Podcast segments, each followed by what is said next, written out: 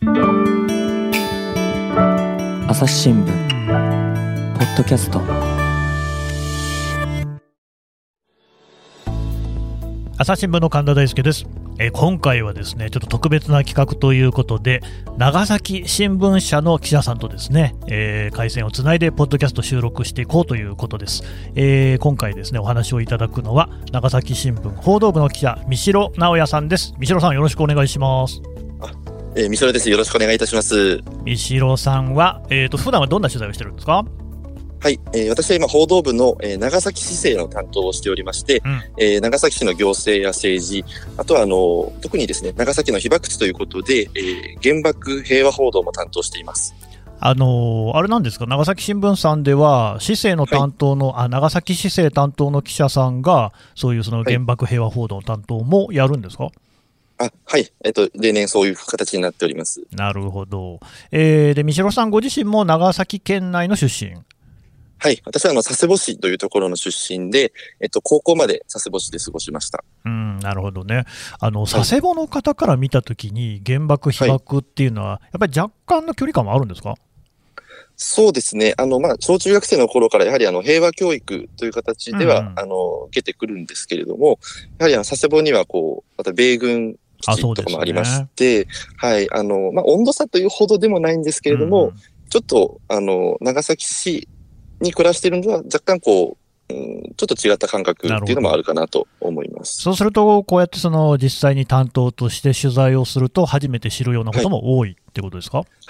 はい、そうですね。私がちょうどこの、今年の春から、あの、担当になりまして、うんうん、えっ、と、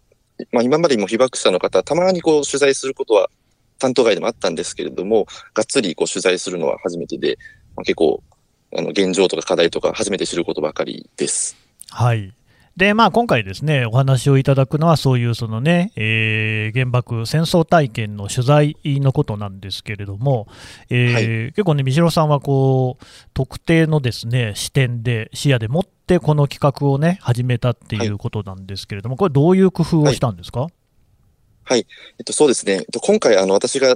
この原爆平和報道のテーマにしたのが、うん、えっと、戦争原爆体験の記憶の継承ということで、うんうん、えっと、まあ、その記憶をどう継承していくのか、えー、そこに記者がどう関われるのかということで、えっと、テーマを設定しました。うん。あのー、実際どんなことをやったんですか？あ、そうですね。えっとですね、あのー、基本的にこう、私が新聞記者として被爆者の方とか戦争体験者を取材するときに、1対1で聞くのではなくて、その体験者のお子さんやお孫さんを、その取材現場に招いて、うんうん、えっと、一緒に体験を聞いてもらうという形の、あの、こうパッケージといいますか、そういうものを作って、えっと、取材をしました。なるほど、それね、しかし、まああの、はい、なかなかこう取材をするにあたってですよ、そういう人を探してくるっていうのも難しいんじゃないですか？はい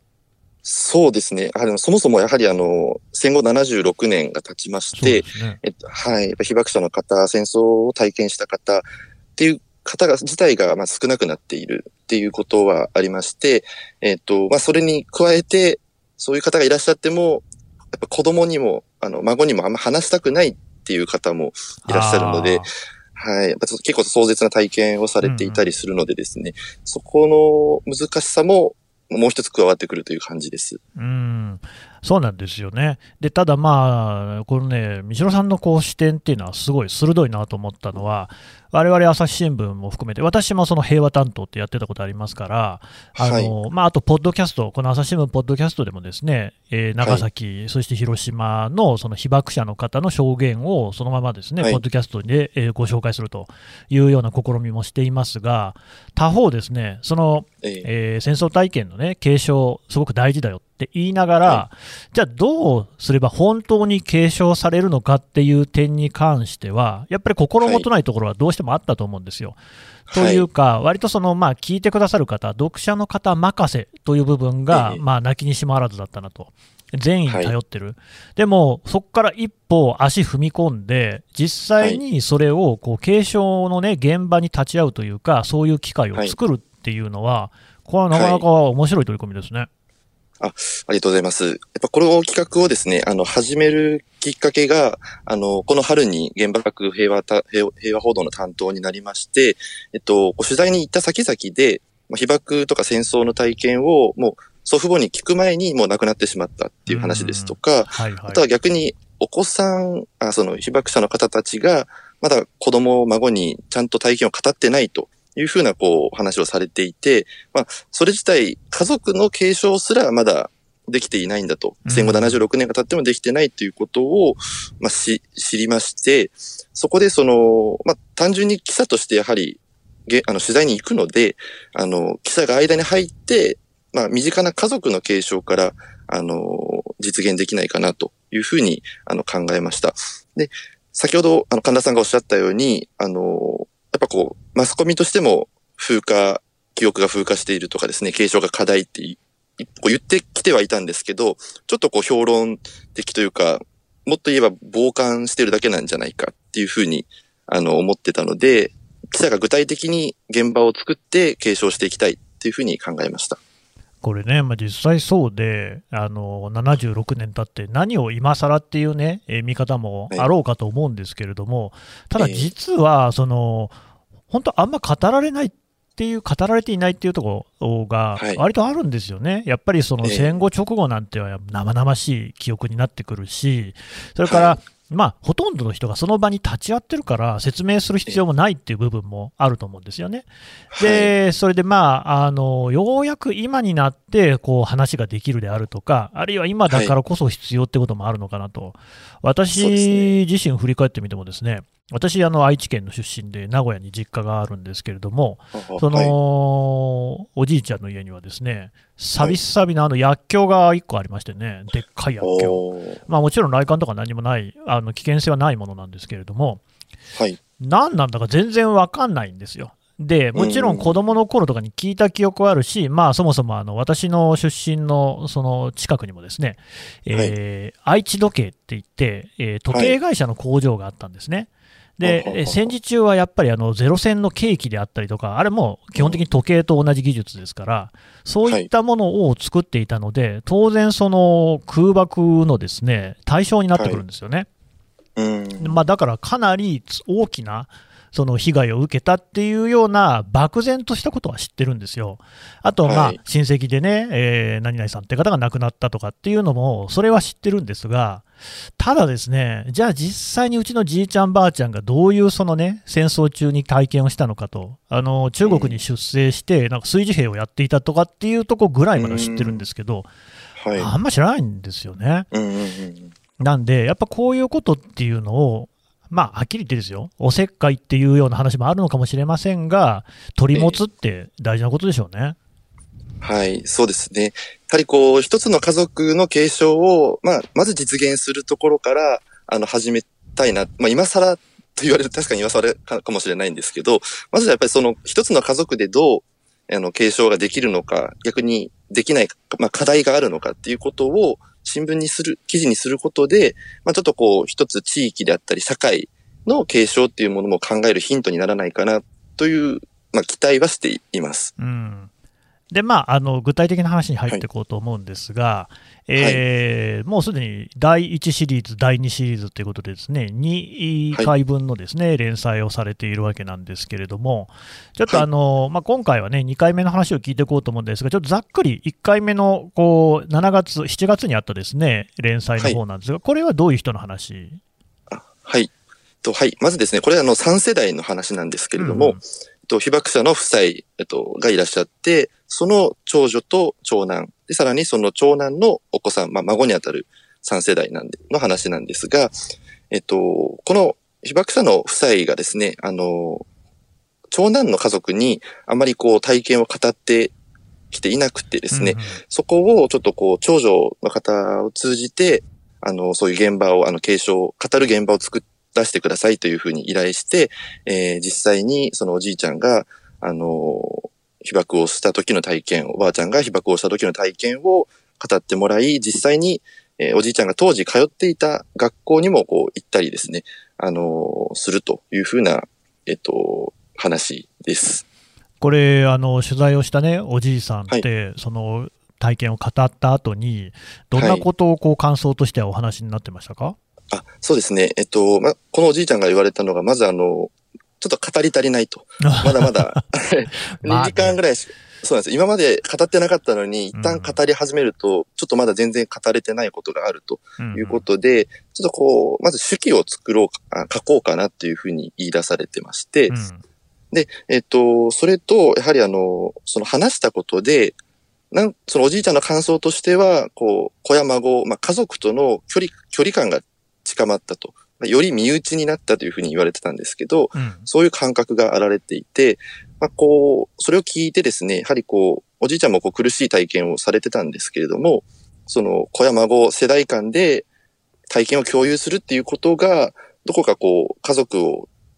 関係をこう深めたり、つかめたりするようなことになるんじゃないかなというふうには私は考えました。まあそうですよね、これ、お互いにやっぱりおじいちゃんとしてもこうそういう話をできたってことだし、はい。えー、子供さん、お孫さんとしてもですねそういう今まで知らなかったおじいさんの一面を知るっていうのはね、これは本当にあの、距離を近めるっていうことにはなるんでしょうね。そうですね。やはりこう、おじいちゃんが、まあそこ、おじいちゃんおばあちゃんが生き残ったからこそ、まあ自分がいるっていう、まあ当然のことではあるんですけれども、やはりそれを改めて話を聞くことで実感しているし、あと、お孫さんが言ってたのはですね、あの、まあ被爆体験の講話を聞く講話っていうのは長崎市内とかだと特によくあるんですけれども、はいはい、あの、そう、そういう、まあ、ある意味他人の被爆体験を聞くよりも、自分のおじいちゃん、おばあちゃんの体験を聞くっていう、近い人から聞くっていうことで、より自分にこう引きつけて考えられたっていうことは、お孫さんも話されてました。そうなんですよね、だから結局、こういうその、はい、どうしても戦争体験の話とかっていうのも、われわれもね、はい、それこそ学校でもありましたけれども、えまあ、どこか他人事っていう感じが拭えない部分っていうのがあって、うん、それが距離感につながっていたかもしれない、はい、だけど、だって自分のおじいちゃんの話ですからね、こんなにこう身近な、こう身につまされる話もないわけですよね。そうですね。本当にやっぱそこの、はい、あの、距離の近、近い人から聞くっていうことっていうのは非常に大事だなというふうにあの、感じました。まあ、それが今できなくなっている人ももういるっていうことも同時に感じました。私のじいちゃんばあちゃんなんていうのはね、もう全員、はい、あ4人、ね、計4人いるわけなんですけども、えー、全員私が大学に、あの入る前に死んじゃいましたからね、えー、早打ちし、ね、聞いといた方がいいですよ。で、えー、今回でも詳しく取り上げたいのは第2シリーズの方まだ12月にですね、えー、はい、記事が掲載されたばっかりなんですが、あちなみに第1シリーズも含めて、これ、あの記事がね、あの、どなたにも読んでいただけるっていうことなので、ポッドキャストのね、概要欄からリンク貼っておこうと思いますけれども、はい。はい。えー、この第2シリーズはどんな方を取り上げたんですか？はい。えっ、と、今回、えー、第2シリーズで取り上げた方は、えー、長崎市の被爆者の方でもあり、うん、あとあの、長崎を代表する料理研究家のあの方、女性の方を取り上げました。えっ、ー、と、脇山純子さんという方ですね。はい。はい。脇山純子さんという方で、うん、えっと、この方はまあ結構あの、有名な方、長崎では有名な方で、うんうん、えっと、方なんですけれども、今回、今回はですね、あのー、この脇山さんに、えー、戦中戦後に食べた食、食事を再現してもらって、それを、あの、子供さんやお孫さんと一緒に、えっ、ー、と、食べてみるということを、えー、企画しまして、えっ、ー、と、まあ、若干こう、先ほども、どっかこう、遠い存在の、まあ、戦争とか原爆っていうものを、まあ、今も誰でも身近な関係がある食という入り口から考えてみたいというふうに考えて、えー、企画をしました。はい、でこれね、三代さんがこう取材をこう申し込んで、でしたところ、この脇山さんが300円余りの野菜を買ってきたっていうことが書いてありましたよね。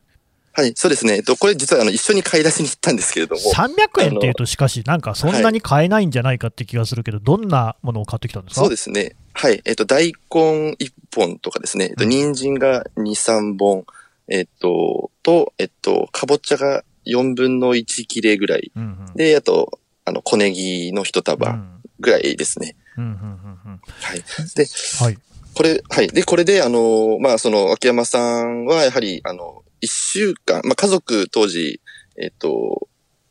家族、当時の家族だと、ええー、まあ、一週間から、えー、10日分ぐらいに 当たると。えー、ご両親と、えー、ご本人含めて5人兄弟の計7人暮らしってことですよね。はい。えー、っと、7人が10日過ごすのに、この300円の大根1本、人参数本みたいなので、はい。えー、なんとか食べつないでいたっていうことですか？そうですね。あの、まあ、それを本当に、あの、ちょっとずつ食べて、あの、食べていたということなんですが、あの、今回作ったのが、まあ、雑炊を作ったんですけれども、はいはい、あの、今のように、あの、米がたっぷり入った雑炊ではなくて、うん、もう米が本当にお椀の底に沈んでて、で、ちょっともう汁の中に、例えば大根は3切れぐらい。はい、で、人参も、まあ、あの、まあ、一丁切りが3、数切れとかですね。うん、その程度の量で、こう、食いつないでたというふうな話だったので、まあ、1週間から、まあ、10日分ぐらいになるという話でした。だこれ、実際にですね、えー、その場でこう雑炊ですか、作っていただいたわけですよね。はい。えこれ、三代さん、近くで見てたわけですよね。はい、そうですね。やっぱり具材って、こう、今作る料理とは全然違いました？量とか。そうですね。やはり量はもう圧倒的にこう、なんですかね、あの、野菜、野菜スープとかよりも、今の、今で言う野菜スープよりももっと少なくて、うん。はい、なんかこうち、ちらほらこう野菜が浮いているぐらいの、あのはい。はい、もので、で、しかもこうやっぱり薄く、本当に数センチにまずこう大根を切ったものをさらにイチョウ切りで1、2ミリとかのこう薄さで切っていくので、うん、なんか、あの、なんていうんですかね。まあ、色、一応カラフル、色はあの、人参とかかぼちゃが入ってるんでカラフルなんですけど、まあなんかあの、本当にうん、寂しい。今、今の感覚で言うと寂しいかなというふうには感じました。やっぱりその食材なんていうのはどの野菜も捨てるところがないという感じで使うんですかね？そうですね。やはりあの、例えばかぼちゃで言うとあの、綿とかですね、あの、はいはい、種まで刻んで入れたりとか、うん、あとこう、例えばあの、芋とかも、あの、あのさつまいものこう角、角の端っこの部分とかも、まあ硬いけど、まあこれ使えるかみたいな感じで、うん、あの、刻んで入れたり、あと若干黒ずんでても、まあ、あの、入れたりとかですね。うん、あの、まあ、まあ、大、食べれる範囲で入れたりっていうのを、まあ、ちょっと脇山さんにお願いして、当時の感覚でやってくださいっていうふうには言って、あの、うんうん、使いました。で、これを、あれですか、えー、お子さん、お孫さんなんかと一緒に食べたってことですか？はい。そうですね。えっと、お子さん、お孫さん、一応今回はひま、まあ赤ちゃんのひ孫ちゃんもいたんですけれども、一応4世代でみんなで食べ、味わいまして、はい、えっ、と、そうですね。やっぱこう一つ、なんか今、今時の感覚だなというふうに、あの、思ったのが、お孫さん、ある一人のお孫さんが、あの、ファスティングの回復食に似ているなっていう感想を語ってくれまして、うん、あの、ファスティングってあの、断食、まあ今でもこう、あの、ダイエットとかを目的に、あの、こう、される方もいらっしゃると思うんですけれども、はいはい、そういう、あの、断食を、まあ、一定期間を終えた後に、こう、胃を、あの、鳴らすための、あの、回復食に似ていると。本当味も薄いし、あの、こう、肉とかも入ってないですし、あの、なんていうんですかね、こう、まあ、ある意味胃に優しい。逆に言ってしまえばもう健康的だな、みたいな ことの感覚も言われて、なんかあと、はい。で、あと病院食みたいっていう別の方も、ね、はい、感想も言われたりとか、まあ、そういう、こう、受け止めをされていらっしゃいました。これってね、味はどう整えてるんですか？あはい。味はですね、一応あの、当時も、あの、塩とか、はいはい、あの、醤油に近い、あの、ものがあったらしくて、そ ですか、それは。はい、あの、み、味噌を家で作るらしいんですけれども、ははその、味噌の作った時に上、上澄みとしてこう液が染み出てきて、それをなんか醤油のようにしてまあ、あの、醤油代わりに使っていたらしくて、うんうん、まあ、今回も塩と醤油で、あのー、作りました。ただ、まあ、塩も今は真っ白、基本真っ白だと思うんですけれども、うん、当時はなんかこう、鉄鍋みたいなので、海水をこう煮詰めて作ってたので、結構サビが混じった茶色いものだったのよっていうふうに、脇山さんも、はい、おっしゃってました。これ、雑炊っていうからにご飯入ってるんですよね。そうですね、はい。どれぐらいの量が？はい。えっと、ご飯もですね、えっと、まあ、まず白米ではなくて、当時は、あの、えっと、は、はい、えっと、今で言う、まあ、げ、玄米とかですね、うん、あの、も、ようなもので、あの、例えば量としては、えっと、今回は5、6人分で、えっと、お玉1杯分ぐらい。お玉1杯。まあ、はい。茶碗一杯じゃなくて、お玉一杯、ね、そうですね。お玉一杯ですね。少ないですね、うん、少ないですね。本当に、あのー、本当に野菜スープの下に米が、まあ、数えられるんじゃないかぐらいのこう数で入ってるっていう量ですね。これ、三代さんも食べたわけですよね。はい。はい、えっと、味わいといいますか、食べ応えどうでしたか？そうですね。えっ、ー、と、ぱり、あの、今回実はあの、2種類を作りまして、はいはい、野菜だけの雑炊と、うん、あと、当時あの、たまにこう、煮干しが配給で手に入ったので、まあ、煮干し入りの、煮干しと野菜が入った雑炊を作ったんですけれども、うん、やっぱり野菜だけのものは、こう、まあ、あの、本当に薄味で、私も、まあ、病院食が一番近いかなっていう感じですね。病院食よりも薄いかなっていう。西野さん、病院食食べたことあるんですか、はいえっ、と、あ、すみません。食べたことないですね。想像の病院食、ね、想像ですね。想像の病院食っていう。まあ、味は薄いし、はい。っていうところですかね。そうですね。だからまあ、逆にこう、あの一方でその出汁、煮干しの出汁が、あの、入ったものも食べたんですけども、うん、こっちがすごく美味しく感じるんですよね。まあまあ野菜だけの味で、ね、はい。やっぱ食べた後に煮干しを食べると、ちょっとこう、むしろもう、本当に美味しいなって、ちょっと健康食みたいな感覚でも捉えるぐらいの、あの、うん、まあ、すごい美味しいわけじゃないですけど、まあ、これなら、この時だけなら、みたいな。はい。あのー、米粒はどれぐらい入ってましたかね？米粒がですね、えっ、ー、と、まあやっぱりこう、お椀の底に沈んでるぐらいなんですけれども、うんうん。うん、まあ多分、粒数で言うともう30粒くらいかなという感じで、あの、えっ、ー、と、お米はこう、で、やっぱ一粒一粒こう食べてみたんですけれども、あの、やっぱりこう、当時は、その脇山さんは子供の頃には、その、もう、なくなるのがもったいないので、一粒ずつ食べてたという話をされてて、うん、私もちょっとこう、一粒ずつ食べてみたんですけど、うんうん、まあちょっとこう、もう、なんですかね、あの、も、もどかしいというか、めんどくさいというか。そうですよね。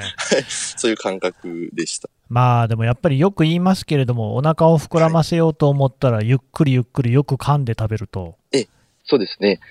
はい。あの、当時もやっぱお母さんから、もう1回あたり30回噛んで、あ、一、一口あたり30回噛んで食べなさいというふうに言われてまし、あ、言われたということで、あの、脇山さんもそうされてたということでした。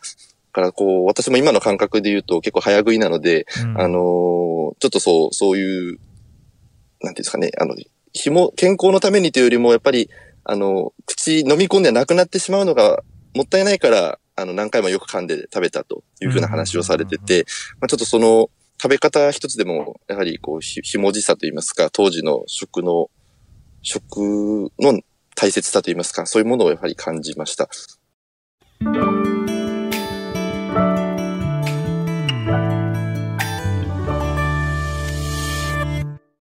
忙しい時でも大事なニュースはチェックしたい。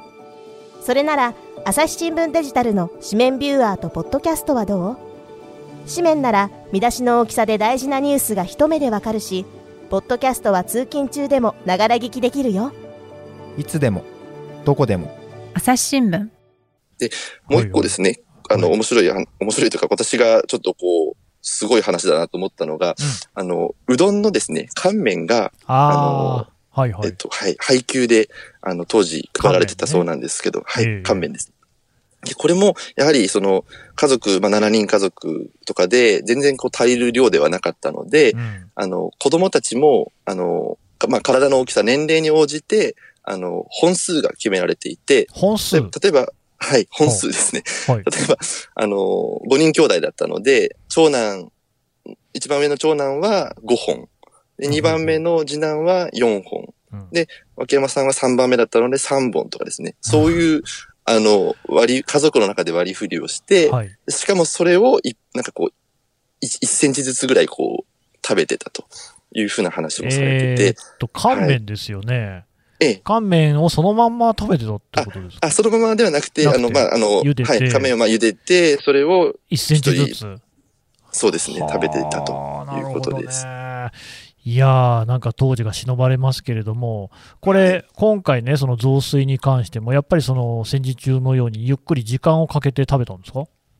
はい、そう、あそうですね。あの、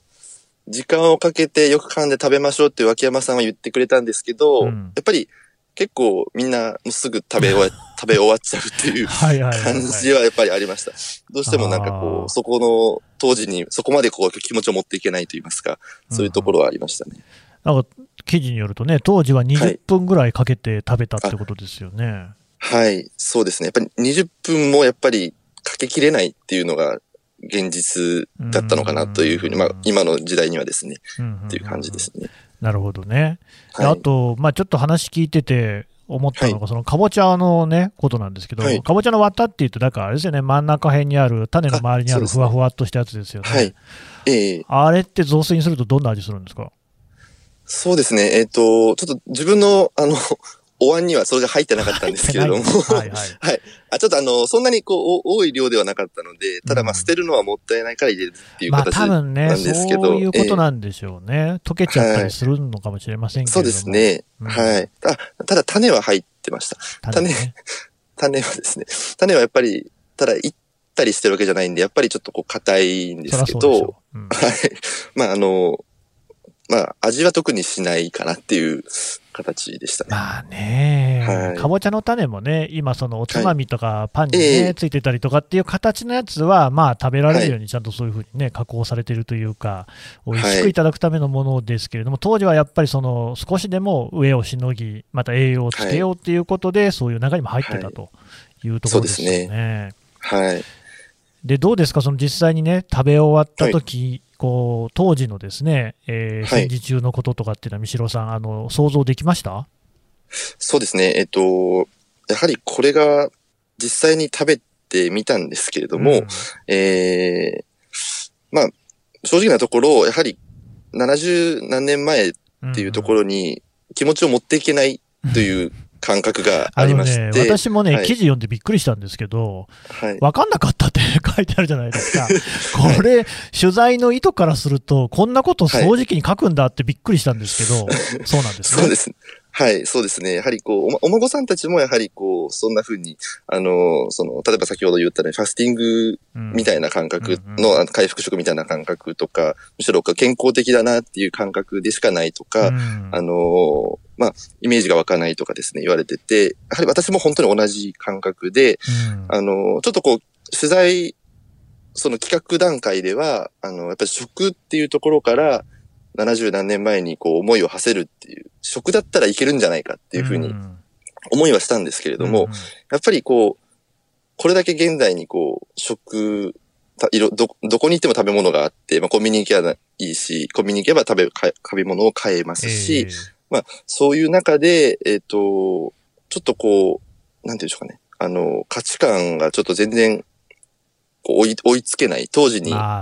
持っていけないっていう感覚はやっぱり、もう正直に書かないといけないかなというふうには思いました。いやーでもそう、そこなんですよ。だからこれ別にね、こう、三代さんが自分のことを書く分にはどういうふうにでも書けるっていうところもあるじゃないですか。はい。で、だからそのやっぱこう、ね、戦争体験を継承していく、語る、はい聞くっていうようなね、タイトルもついてますけれども、っていうことから言うとですね、はい。中には、ひょっとしたら人によってはですよ、これはやっぱりその当時のことがね、あの忍ばれたっていうふうに結んだ方が、座りがいいなっていうふうに考える人もいるかなと思うんですけれども、はい。まあ、そうはしなかったっていうのは、なんかこう、あれですかね、理由あるんですかね？はいそうですね。あやっぱり語る聞くのこの企画を始めた段階で、あの、その継承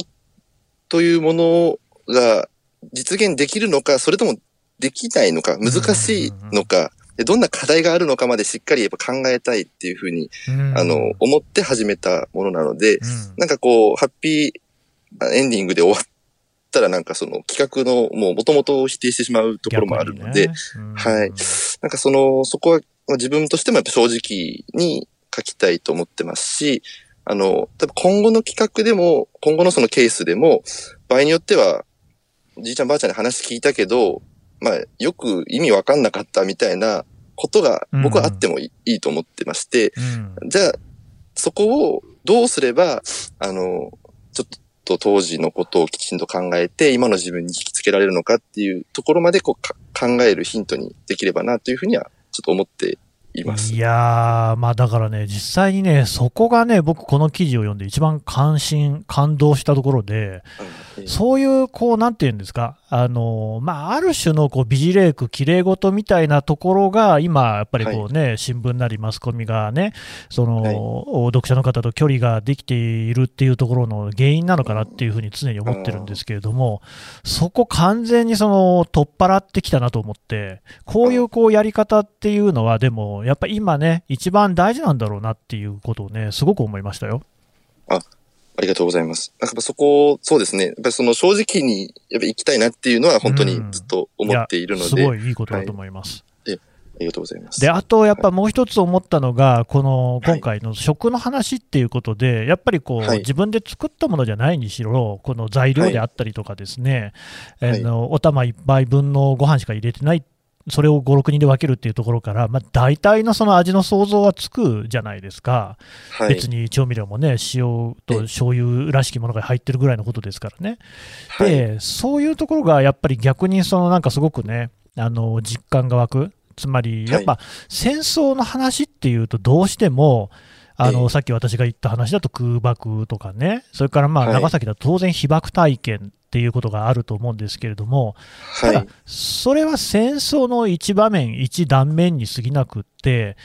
でもほとんど9割以上、9割区分っていうのは、実はこのね、いかに物をこう食べるか、食べつなぐかみたいな日常がこう延々とこう戦時中でも続いてるわけですよね。えーはい、でなんかそこをちゃんとこう描いているっていうのが良かったなと思ったんですけど、この辺どうですか？はいあ。ありがとうございます。そうですね、えっと、やはり、えー、なんかこう、報道をするときに被爆体験を報道するとか戦、戦争の体験を報道するってなると、やはりその原爆が爆発して何が起こったのかっていうところに、やっぱりスポット当てがちなんですけど、もちろんそこは一番まあ最も大切なところそこ、その非人道性とかをですね、やっぱりこう伝えるためにも大事なんですけれども、まあ、そこの、例えば、その原爆が何を奪ったのかって考えるときに、あの、その、そこにはその人々の市民の日常があり、えっと、で、原爆によって被害を受けた人がその後歩んだ人生があると思っているので、はい、はいはい、その原爆戦争があった、その、最もなんていうんですか、こうひどひどい状況以外にもやっぱり目を向けたいなっていうふうには、あの、感じています。うんこれ、三代さんは今後もこのシリーズの取材を続けていくんですか？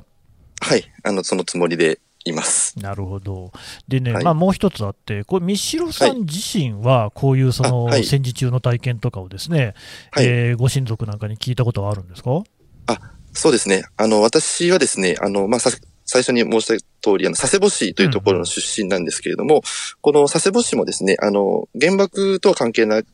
距離があるので関係がなくてですね、あの、佐世保大空襲という、あの、えー、まあ、被害を受けてまして、えっ、ー、と、1200人ほどが亡くなった、あの、空襲、大空襲があったんですけれども、うん、えっ、ー、と、まあ、この大空襲で私の祖母が、あの、記載をしていて、あの、記載をしてます。で、あの、本当にこれも断片的に、あの、被爆、被災して、まあちょっとこう逃げたとかですね、あの、そういう話を聞いてて、まあ小さい頃に、こう、ばあちゃんと一緒に散歩に行った時に、あの、ここが防空壕だったんだよ、ぐらいの話を、なんとなく聞いた覚えはあるんですが、なるほど。全くその後、はい、詳しくは聞いていないという、まあちょっとこう、こういう継承を、あの、企画に、継承をテーマにした企画をしながら、自分が聞いてないっていう負い目がちょっとあります。まあ、じゃあもしね、そういうことが可能だったら、はい、その、三代さんのその、パーソナルヒストリーみたいなのもね、記事で読めるといいかもしれませんね。はい、そうですね。ぜひ、まあちょっとそこはやはり自分で、こう、自分の心の中にですね、あの、入っていくような記事はちょっと書きたいな。本当に当事者として聞く、まあ、あの、孫世代が何を感じるのかっていうのは、きちんとなんかあの、まあ、記者としてもですし、一人の、まあ、一孫として、あの、何か記事に言葉にできればなっていうふうには考えてます。うん、いや今回ね、あの我々も本当にこういうこう戦争体験を語り継ぐっていう意味では、いろいろいいヒントをもらったと思うんですが、ちょっとね、最後にでかい質問をしたいなと思うんですけれども、とはいえ、ですね、やっぱりもう76年経っている、あるいはもう開戦からだとちょうど80年になったわけですよね、太平洋戦争とい。うことでいうと。そうですね。はい、80年経って、えー、いや、はい、もう今やっぱりその、なぜ語り継ぐのかっていうところがあの問われているっていう部分あると思うんですよ。はい、これ、三代さんは、こういう戦争体験なんかを語り継ぐのは、なぜだと思いますか、はい、そうですね、私も、やはり今回のその取材を通じてということしかちょっと考えられないんですけれども、うんうん、あのやはり、あの今回、二つの、まあ、大きく二つの家族を取材して、うん、えっ、と、どちらの家族でも、あの、お話をされた、その、えっ、ー、と、まあ、戦争体験者の側の方たちが言われたことが、あの、自分たちが体験をこう語ったことが、まあ、子や孫の心の中にこう残って、うん、いずれ何かこう、何かのこう行動をするときに、あの、その記憶がこう、まあ、なんですかね、影響すればいいというか、繋がればいいなっていうふうに、あの、おっしゃってて、これたまたま全く関係のない家族なんですけど、うん、おっしゃってまして、ね、なんかそういう、はい、同じことをおっしゃってたので、うん、なんかこう、やっぱこういう体験を聞くことが、なんかあの、その、戦争を起こさないために必要とまでは言えるかわからないんですけれども、うん、あの、こういう、あの、ま76年前に、あの、原爆やまあ戦争があって、そこでは子供たちも含めて苦しい思いをしたっていう事実を、やっぱりそのおじいちゃんばあちゃんとかから、お父さんお母さんから聞いておく。で、それを心に残しておくっていうことが、うん、なんかこ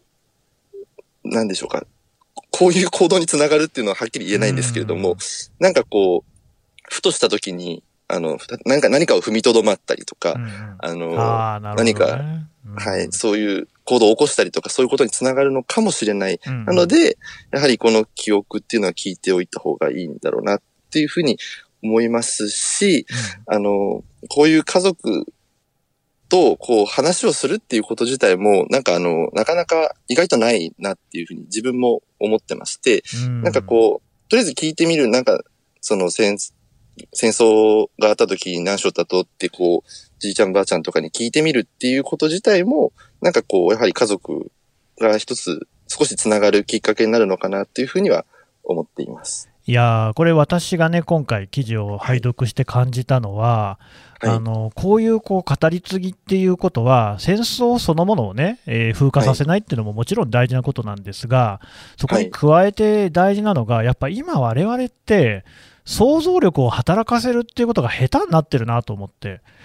あの、やっぱりこうね、今回のそのね、えー、増水なんかをこう考えてもですよ、ああ、はい、まあ、その、想像を働かせるわけじゃないですか、こういうことだったんだろうな、はい、こういうもんだったんだろうなっていうようなことをですね、はい、それをすること自体を実はあんまりやってないなと。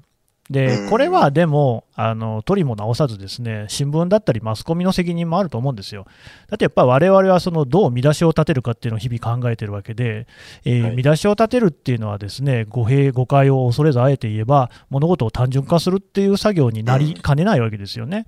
だけど、世の中の物事って全然単純じゃなくて複雑なんだけれども、そこを想像できるかどうかっていうところが、多分今、生きる上でね、誰にとっても大事なことなんじゃないかと、思想、心情とかいろいろバラバラに分かれてるんだけれども、そういうのをこう想像できるかっていうことですよね、相手のこう立場とか考え方、何が不安で何が怖いのかみたいなことも含めてね、なんかそこをこう一番でも自然な形でできるのが、こうやってあの自分の肉親からそういうね、話を聞いて想像をするっていうことなのかなと。なんかね、そういうところのこう大事さっていうのを感じさせられた気がします。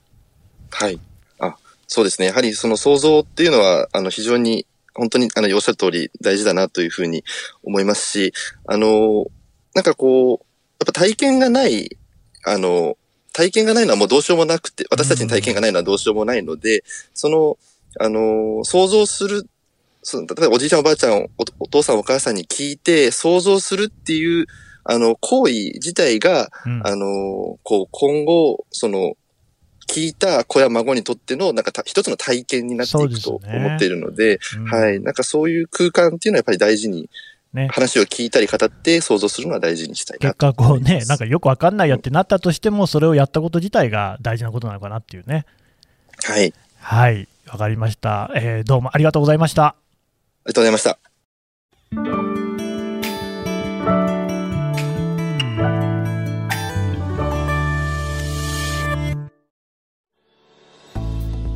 はい、えー長崎新聞報道部、三代直也記者のお話を伺ってきました。さてね、三代さんね、長崎新聞さんでももう絶好調で、ポッドキャストをやってるってことですよね。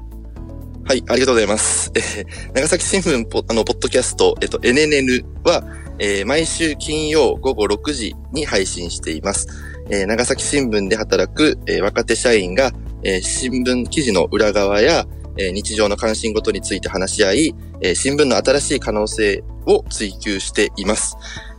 うん、あのもう三代さんはね、毎回出てるんですよね、これね。あ、そうです。はい。私は、あの、で一応レギュラーメンバーとして、えー さそう3人のうちの1人として、はい、参加していあます。もう私にとってはこう、ね、聞いたことのある声で、まだいまだにね、お顔はこう、ね、拝見したことがないんですけれども、はいはい親近感を勝手に持ってますけれどもね。あ、ありがとうございます。えーメガネをかけてます。あそうなんですね。言いにくいけど聞きやすいでね、おなじみの NNN、はいこちらもね、あのちょっとこうぜひ聞いていただければと思います。三代さん、どうもありがとうございました。もう、ありがとうございました。